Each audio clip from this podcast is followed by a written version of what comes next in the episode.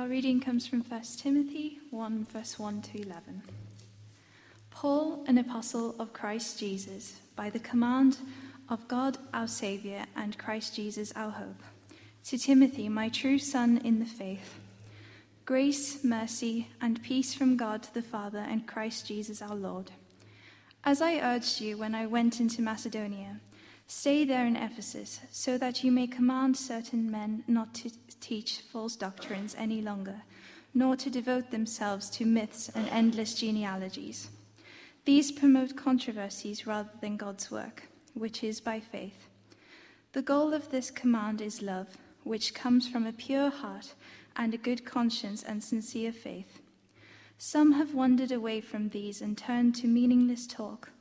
They want to be teachers of the law, but they do not know what they are talking about or what they so confidently affirm. We know that the law is good if one uses it properly. We also know that law is made not for the righteous, but for the lawbreakers and rebels, the ungodly and sinful, the unholy and irreligious, for those who kill their fathers or mothers, for murderers for adulterers and perverts, for slave traders and liars and perjurers, and for whatever else is contrary to the sound doctrine that conforms to the glorious gospel of the blessed God, which he entrusted to me. Thanks so much. Well, if you have a Bible close to you, let's turn together to 1 Timothy 1, those uh, verses that we read earlier. I, I, spent some time with the minister in session of another church yesterday, and uh, they were thinking through some issues that they were facing as they were planning uh, for the future. It was an encouragement for me to do that, and I hope it was for them too.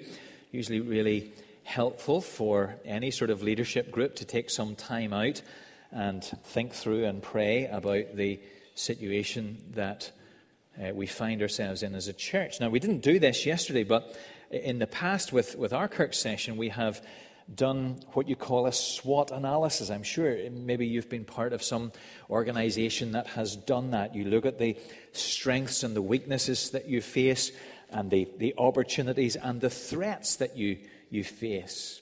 Very helpful way, perhaps, of thinking about where you are. Now, threats, as far as a church is concerned, might seem a bit dramatic. But it ought not to be, because we know that there are always threats facing any body of God's people. There's always a threat for, uh, to, uh, for, for, disunity. Uh, uh, that, that's one of the things that we, we pray about often, that nothing would creep in amongst us that would set us against one another. But, but there's another threat that, that really always faces a body of God's people, and that it is, we, that it is that we would wander from the truth. So that the thing that we, we prize uh, and, and that we talk about and that we share is less than the truth, less than the truth of the gospel, we might say. And that's always a, a threat. It's been a particular threat for churches in the West where many, many churches and indeed whole denominations have, have wandered from the truth. And it's a threat that figures very highly in this letter of 1 Timothy. So, as we're going to see tonight, Paul tells Timothy that rather than wander from the truth, he is to contend for the truth. Let's set the scene a little bit uh, uh, for, for this letter. Timothy uh, has been given a really big job to do by Paul. He, has been asked to look after this church in Ephesus. It's a pretty strategic church in the early days of uh, the Christian church. You've got a, map here that uh, you can have a wee look and plan your next holiday uh, on. But you can see that Ephesus is just there in the, in the middle, slightly towards the, the right, uh, and it is in, in what today is modern Turkey, of course. And uh, it was a challenging mission for uh, Timothy. Uh, he did have a number of things going for him, however. Not least was the particular relationship that he'd enjoyed with the Apostle Paul, really his mentor. Paul, you notice, refers to him in verse 2 as his true son in the faith. And uh, Paul was perhaps instrumental in his conversion, but, but whether or not that was the case, they'd been through a lot together. They had uh, been involved in some missionary journeys together. And, uh, Paul, whenever he uh, worked with Timothy at that stage. Timothy was probably about 20. And uh, he had been an important member of the team. And so, so often, whenever you read some of Paul's letters to the churches, uh, uh, there are a number of places where uh, Timothy is mentioned in the opening greeting. Paul says at points he has no one like him. And, and so the, the words that he uses are, are words of a close father son relationship. So Timothy has that going for him. He spent ages being formed by this giant of the faith. So, so Timothy goes to uh, Thessalonica to Corinth and to Jerusalem with Paul. He, he stays with him while he's imprisoned in Rome. Uh, uh, uh and now Timothy's in his mid 30s, and Paul knows that the church in Ephesus is in danger, and he sends Timothy to address that danger. So, what's going on in Ephesus? Well, Paul had visited Ephesus twice. The first time, Acts 18, he stays briefly. The next time, Acts 19, we find that, find that he returns and he stays for between two and three years. Uh, he's had a, a, powerful ministry there, a very uh, impactful ministry. He teaches in the uh, lecture hall of Tyrannus. a number of people become Christians. They, they, they, burn the occult scrolls in the, in the city, and there's a bit of a riot and so on. Uh, and, and, eventually he leaves. And later, as he's passing, he doesn't go back to, to Ephesus itself, but he goes to Miletus along the coast, and the elders from the church come and meet him there. And they have this emotional meeting on the beach, Acts chapter 20, and he charges them with this these words. Now, it's about four years before this letter. Keep watch over yourselves and all the flock of which the Holy Spirit has made you overseers. Be shepherds of the church of God, which he bought with his own blood.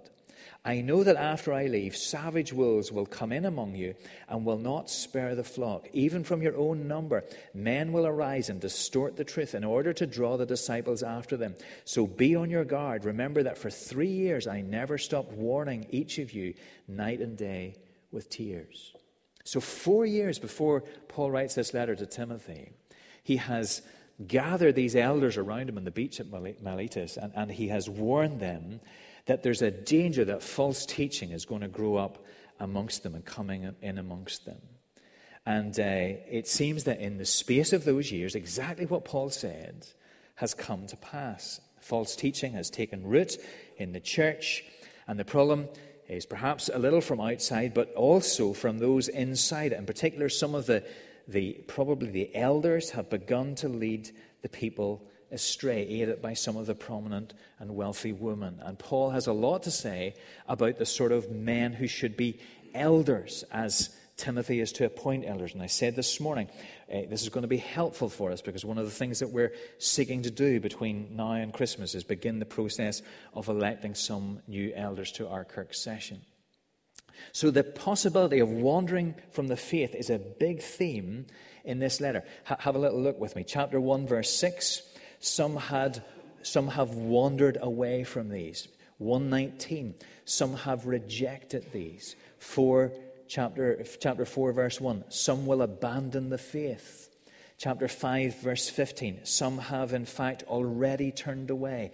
Chapter 6 verse 10. They've wandered from the faith. Chapter 6 verse 21 have wandered from the faith. You see this theme that is there all the way through. Now, you think about this in today's world. This just runs against our, our sort of culture at the moment, doesn't it? You think of what Paul would say if he'd been to his diversity training seminar. Isn't it great that you've got all these opinions, that you're modeling this very diverse uh, place? No, he says.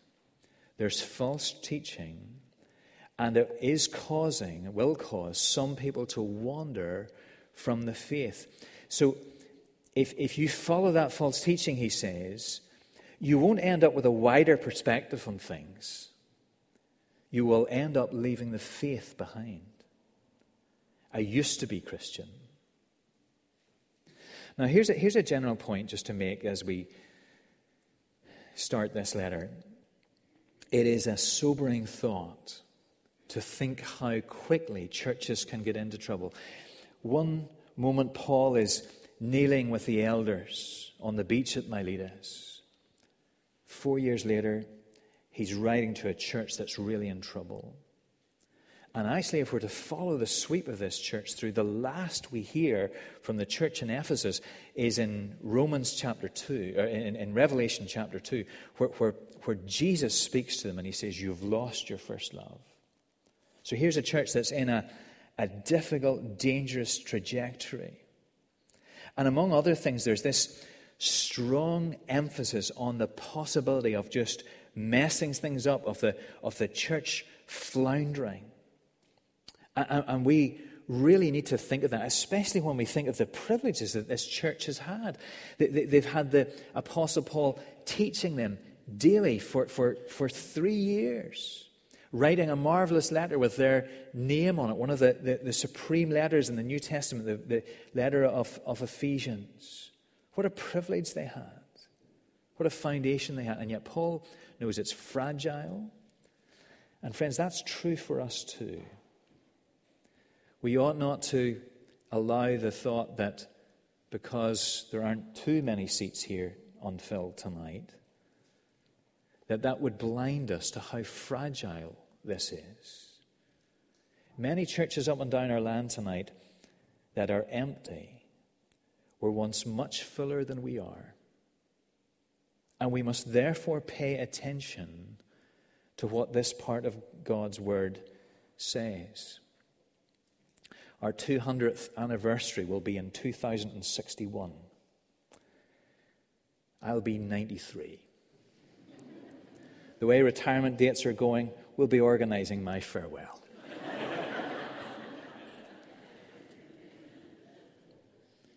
will we still be here? Will we still be walking with Jesus? Will we still be contending for the truth? Well, Paul begins to address this problem, and he begins straight away. He, like many of his other letters, he starts with thanksgiving and so on, but not here. He's straight into business. You look at verse 3. As I urged you when I went into Macedonia, stay there in Ephesus so that you may commend certain people not to teach false doctrines any longer. So, Paul is telling Timothy, now you've got to contend for the truth here. The first key thing to, to keep this church on, on a good track, to put it on a good track, is to do with what is taught. It is to do with the, the, the, theme of, of, of what these folks stand over. If you've got the ESV, you'll see that in verse 3 it says, Command certain persons not to teach any different doctrine. Different from what? Well, different from the teaching of Jesus Christ and the apostles that Paul had just given to them day after day and week after week.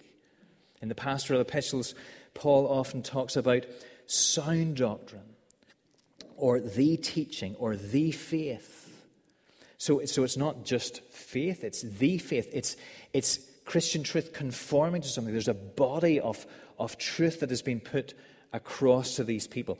Jude, in his letter, really a phrase that you ought to, to sort of know and underline and, and, and learn. He, he speaks about contending for the faith that was once delivered to the saints. So, so I hope that you realize that as Christians, we're not to be original thinkers. That suits me really well. But we're not to be originally think, original thinkers. Like the hymn, we are to, to tell the old, old story. Oh, we've got to do it freshly and, and, and, and so on. But we're always referring back to the faith once delivered to the saints. Some of you work eh, with equipment that needs to be regularly calibrated. It, it, it either has to uh, deliver a certain dose or reach a certain torque or, or, or, whatever it might be or measure a certain amount. And, and, what happens when it's calibrated is that it's brought back and conformed to a certain standard. And you see, that's what we must do all, all the time as a church. We, we must be calibrated to the faith once delivered to the saints. And, and Paul begins by saying to Timothy, Now there's work to do in Ephesus, that this church might not flounder. And it begins with you contending for the truth. Well, well, let's look at what that is. What is it that the church, what is it that the truth does? Why is, is Paul so concerned about it? Well, it, it, the truth is necessary for some things to happen, some things that we really, really value. So, first of all, we see here that the truth is necessary for God's work to take place. It's necessary for God's work to take place. Look at verses 3 and 4 again. As I urged you when I went into Macedonia, stay there in Ephesus so that you may command certain people not to teach false doctrines any longer, nor to devote themselves to myths and endless genealogies. Such things promote controversies rather than God's work, which is by faith. So it's a little bit tricky to work out exactly what was going on in Ephesus, but it seems that, that some of the, the, the people, some of the elders perhaps, were teaching things that were not true, and they are people who are not named, but verse 3 it tells us that certain people, certain men, and, and, and, it looks as if everybody sort of knows who they are. Now, this letter was written to Timothy, but it would have been read in the church, and so there would have been a few red faces on the day whenever that happened.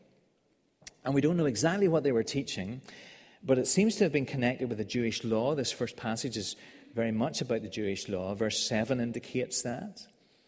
And it also was tied up with some speculative ways of understanding the Old Testament, very common in Jewish circles at that time. And it went far beyond the sort of plain meaning of, of what was being said. So it might have been and let's be careful of this, but it might have been that they were saying something like this. Well, now, you know, it's great that you're, you're a Christian, uh, but Jesus is good to get you started. But if you really want to be acceptable to God and, and make spiritual progress, then you listen to us because we've got the inside track here, and that'll make a great difference to you.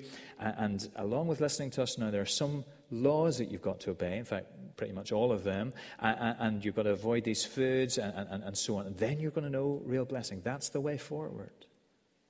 And of course, that wasn't the truth. It was a different doctrine, it was a different gospel. And you see what, what Paul says in verse 4 such things promote controversies rather than God's work. It's an unusual phrase, the ESV has stewardship from God. And the idea is, is the work of God going forward. So, in other words, when you deviate from the truth, when you, when you let go of the truth, when you let go of the faith once for all delivered to the saints, then the work of God can't go forward. Something else goes forward, perhaps, but it's not the work of God. Because only the truth takes forward God's work. It's really easy to, to trust in the wrong things, isn't it? Warmth of a church's welcome, quality of its music, program for our kids. we want those things to be as good as they can possibly be. But if we let go of the truth of the gospel, all of that is empty. Many of us teach you're hearing about that and relate. Many of us influence others as far as the message is concerned. So let's pray that we'll, we'll, communicate that well, that we'll not wander from it, and, and, and pray for, for others to come and to, to do that with real integrity. Maybe it is that, that God is laying on, on some of your hearts that you want to give your life to communicating God's word to other people. The truth is critical for the progress of God's work. That's, that's the first thing. Why else is, is Paul really concerned for the truth? Well, here we see something else. We see that it's, it's the thing that, that allows fellowship to be built. It allows fellowship to be built. I was looking for pictures of fellowship, and they all seemed rather soft. And then I came across this one from Lord of the Rings. It seemed a bit more robust and, and uh, pays tribute to the new series on uh, Amazon. Uh, so, so there you are. Fellowship, and, and in some ways, uh, uh, Christian fellowship ought to be seen as a bit more of a journey rather than just uh, holding hands around a cupcake. Um, and, and, and, you see that, that, that in verse 5, the, the goal of this command is love, which comes from a pure heart and a good conscience and a sincere faith. Now, what's, what's going on here? Well, the, Paul has been mentioning controversies that the false teachers foster. So their controversies, their wandering from the truth, was destroying the unity of the fellowship. And, and actually, in a sense, with good reason, you shouldn't have unity if you've got error. But truth, on the other hand, when it is accepted and embraced, produces love. And that's what allows the, the fellowship to, to flourish. And so Paul doesn't want the, the church to be a place of controversy, but a place of love. So now there's an emphasis here on, on the, the sort of the personal response to the truth here. Conscience, that's an individual thing, isn't it? Faith, purity of heart, that begins with us as individuals. So, how do you become a more loving church member or family member or whatever? Well, it comes as you hear the truth of God, as you submit to it wholeheartedly. You say, This is, this is God's way, and I'm going to trust this. I'm going to walk in His ways. I'll do what it says. Lord, you know what I need better than I do. You, you know what my life should look like, what my reactions should look like, what even my thoughts should look like. And, and with your help, that, that's the way I want to go. So there's this sort of, first of all, this heart submission to the, to the truth. And that, that allows unity and, and love to flourish. And the alternative, you see, is what, what, the false teachers have done. They started out, it seems, believing the right things. That's quite scary, isn't it? You see, verse 6 tells us some have departed from these. Implies that they, they believed them at one time, or they taught them even at one time. Some have departed from these and have turned to meaningless talk. So they departed from a pure heart and a good conscience and a sincere faith. So, where did the drift start for these people? Well, it started inside with hearts that no longer embraced the truth. And so they didn't maintain a good conscience or a pure heart.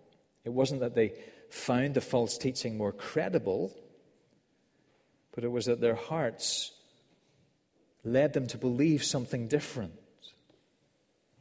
Uh, I've told you before the, the, the little story of uh, N.T. Wright, the bishop and he told the, the, the, account of him being at college with a number of students who, who started out in, in college believing the Bible to be true. But then, as young students, they faced uh, big moral questions, the same questions perhaps that we might face today. Some wanted to sleep with their girlfriends, dabble in drugs, experience a whole number of things that the Bible said were wrong. And so, so they no longer maintained a, a pure heart and a good conscience and sincere faith, and they quickly embrace skeptical views of the Bible. Why? Not because they particularly made sense, but because they wanted to do these other things. So the, so the drift, you see, came from inside outside. Sometimes it comes the other way, and, and, and, and somebody has an intellectual issue that they wrestle with and come to the wrong conclusion. But do be hard, do be careful whenever your heart says, I really want the restriction of what I believe to be off, because your heart will soon lead your head in that way. So, so you see, we, we, we need one another to embrace the truth. We, we, we need to, to live it inside, to be committed to it inside. It doesn't mean we, we don't have doubts or we don't have questions. We talk to each other about those. We certainly want to be a place where that happens.